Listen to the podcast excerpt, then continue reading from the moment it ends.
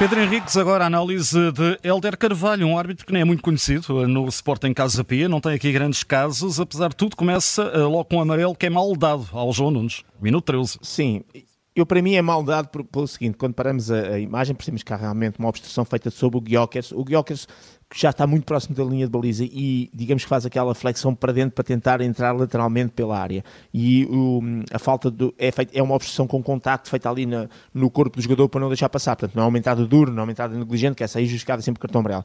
E quando nós paramos para tentar perceber se ali é uma jogada de perigo ataque promotor, percebemos que há um jogador do Casa Pia que está, aquilo é muito lateralizado junto à linha de baliza, que pode, vai interferir a seguir no lance, e o Guilherme, quando faz a finta para dentro, a bola está-lhe afastada cerca de 5, 6 metros, ou seja, ele mete a bola, até ia, ia buscá-la mais à frente, mas está longe, portanto não é uma jogada daquelas que a gente diz de muito perigo, e portanto, uh, dada a localização da infração, e por ter sido apenas uma opção com contacto, uh, eu nunca teria mostrado cartão amarelo neste lance, e acho que foi mal mostrado.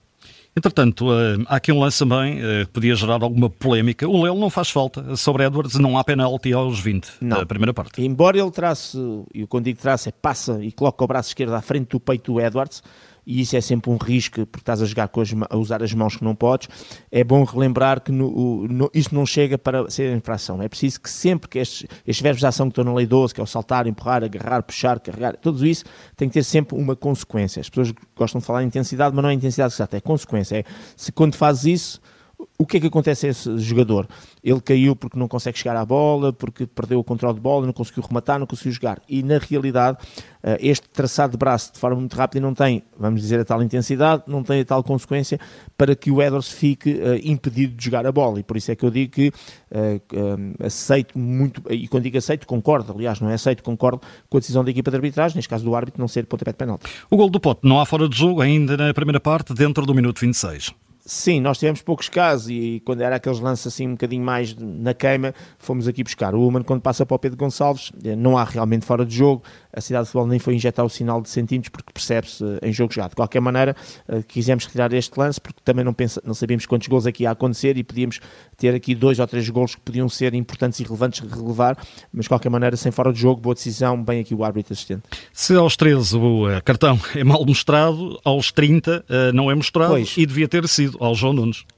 É o lance do penalti. É um lance, é um lance muito giro sob o ponto de vista da arbitragem, porque um, e já, já, já nós árbitros gostamos muito de falar uns com os outros e, e trocar opiniões quando são lances do que é que é uma clara oportunidade de gol, quando é que é um ataque prometedor, porque as, uh, digamos a própria lei e o ensinamento que nós temos permite leituras muitas vezes diferentes. O que é que o árbitro vê no lance? O penalti é inequívoco. O, é aquele lance do Gyökeres, vai por ali fora, até toca com o ombro, leva a bola, entra na área lateralmente. O que o árbitro vê é a falta ser feita em baixo. Porque realmente o, o, o, João Neves o que faz é. O João Nunes, peço desculpa. O João Nunes o que faz é, com a mão, agarrar e puxar ali o ombro do Guiocas e ao mesmo tempo com a perna tocar-lhe nas pernas em baixo. Mas este para mim é o segundo momento.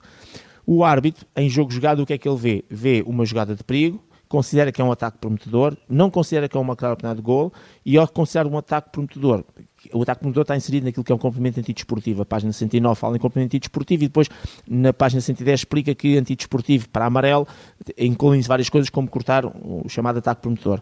E como considera que a falta é na tentativa de jogar a bola, conforme nós sabemos da lei da dupla penalização, sempre que há um penalti, se for na tentativa de jogar a bola e utilizando as pernas, se for uma clara de golo, o vermelho passa para amarelo, se for um ataque prometedor, o amarelo passa para nada em termos disciplinares. E foi esse o entendimento do árbitro. Quando eu paro a imagem, eu considero que sim, há uma jogada de perigo, considero que é só ataque prometedor, não considero que há uma campeonato de gol, e como não é na tentativa de jogar a bola, isto é, como é na utilização das mãos, a lei também é muito clara e explica dadamente que sempre que agarras, puxas, empurras ou jogas a bola com a mão, isso fica de fora do, do, tentar, do tentar jogar a bola, eh, da tentativa de jogar a bola. E, portanto, automaticamente mantens a cor dos cartões. Se for um marcado de gol, mantens o vermelho, desde que seja penalti. Se for um ataque comedor, mantens o amarelo. E no meu entendimento, sendo ataque prometedor, sendo com as mãos, tinhas que manter aqui o amarelo, o que daria ao segundo cartão amarelo. Mas deixem-me só dizer, para terminar, que este lance, para as pessoas perceberem que a lei não é, uh, por muito, ah, mas é a lei, a lei é assim, não. A lei tem uh, muitos buracos, tem muitas uh, possibilidades de interpretação. Há quem considere que o Guioker está na cara do guarda-redes, tem o guarda-redes pela frente e que é uma clara oportunidade de gol. o que seria penalti com cartão vermelho. E se considerarem que é com a mão, era vermelho. Se considerarem que é feito com o pé, o vermelho passaria para amarelo. Portanto, repara que é um lance muito no limite. Eu, como acho que o Guioca está muito lateralizado, Exatamente. tem muito pouquinho ângulo, ainda tem um jogador do Casa Pia que ainda pode dobrar ali a, a jogada, é por isso que eu acho que é um ataque perdedor. Mas já percebemos que este é um lance muito, muito giro sob o ponto de vista da arbitragem e que dá asa a várias interpretações. Na minha interpretação, que é para isso que eu faço o sem falta, seria penalti, como foi, e bem, e cartão amarelo. Neste caso seria o segundo. Enfim, acaba por escrever direito por linhas tortas, porque o primeiro era mal mostrado e teríamos aqui perante uma injustiça de expulsão, mas é o que é. Entretanto, uh, cartão amarelo para Ilman, ainda na primeira parte aos 38, muito discutido Sim. pelos jogadores do Sporting. Sim, mas é bem, o, talvez o meu não tenha essa percepção, o, o, é uma tentativa de saída do, do Casa Pia da área. Eu penso que os jogadores do Sporting acham que por estar dentro da área não, não, não é ainda propriamente um contra-ataque, não, não, nada disso, mas o problema não é esse, é mesmo pisão. E quando paramos a imagem, percebemos que ele entra de sólido pitons uh, do pé direito sob também o, o, peito do pé direito do jogador uh, do Casa Pia Uh, e é mesmo uma falta de um pisão, uh, é muito negligente e é, bem é sobre o 99 do Casa Pia, portanto é muito bem mostrado este cartão amarelo. A segunda parte só tem um caso, que não é um caso, é por Cavar, pois. e foi o gol do Coates aos 81. Mas é, um, é o caso que deu ali em 13 minutos de VAR. Em dois momentos fez, distintos. Exatamente, exatamente, e o árbitro fez, é isso mesmo que estás a dizer, o árbitro fez até sinal de estão a ser conscientes. E muito bem os árbitros nestas coisas que é, para, é, é para, as, para os jogadores perceberem mas acompanharem aquilo que estão a verbalizar com, com sinais, com gestos, que é para as pessoas que estão em casa perceberem o que é que, e o que é que se percebe do gesto dele. Ele está a dizer que estão a fazer duas linhas, estão a, estavam a ver dois momentos fora do jogo. Basicamente é o momento uh, de Human que uh, cabeceia a bola e a bola sai assim para fora do enquadramento da baliza e é o Bragança que sai de uma determinada posição que vai buscar essa bola no corredor direito, do lado direito da área e aí não há fora de jogo. E depois a outra dúvida estava no momento em que o Gene flete para dentro eh, e faz a assistência para o Coates, se o Coates estava ou não à frente da linha da bola e em posição de fora de jogo. E esses dois momentos, sobretudo se calhar o segundo ainda pior que o primeiro, seria o momento mais difícil em termos de análise. Eu, com a minha cidade do futebol, como eu disse no direto na rádio, uh, pronto, só puxar para trás e parar os momentos, fiquei com a sensação que o gol ia ser validado, disse isso em direto, por antecipação. Mas a cidade do futebol não pode ser por sensação, tem que ser mesmo por centímetros e colocar as linhas com rigor.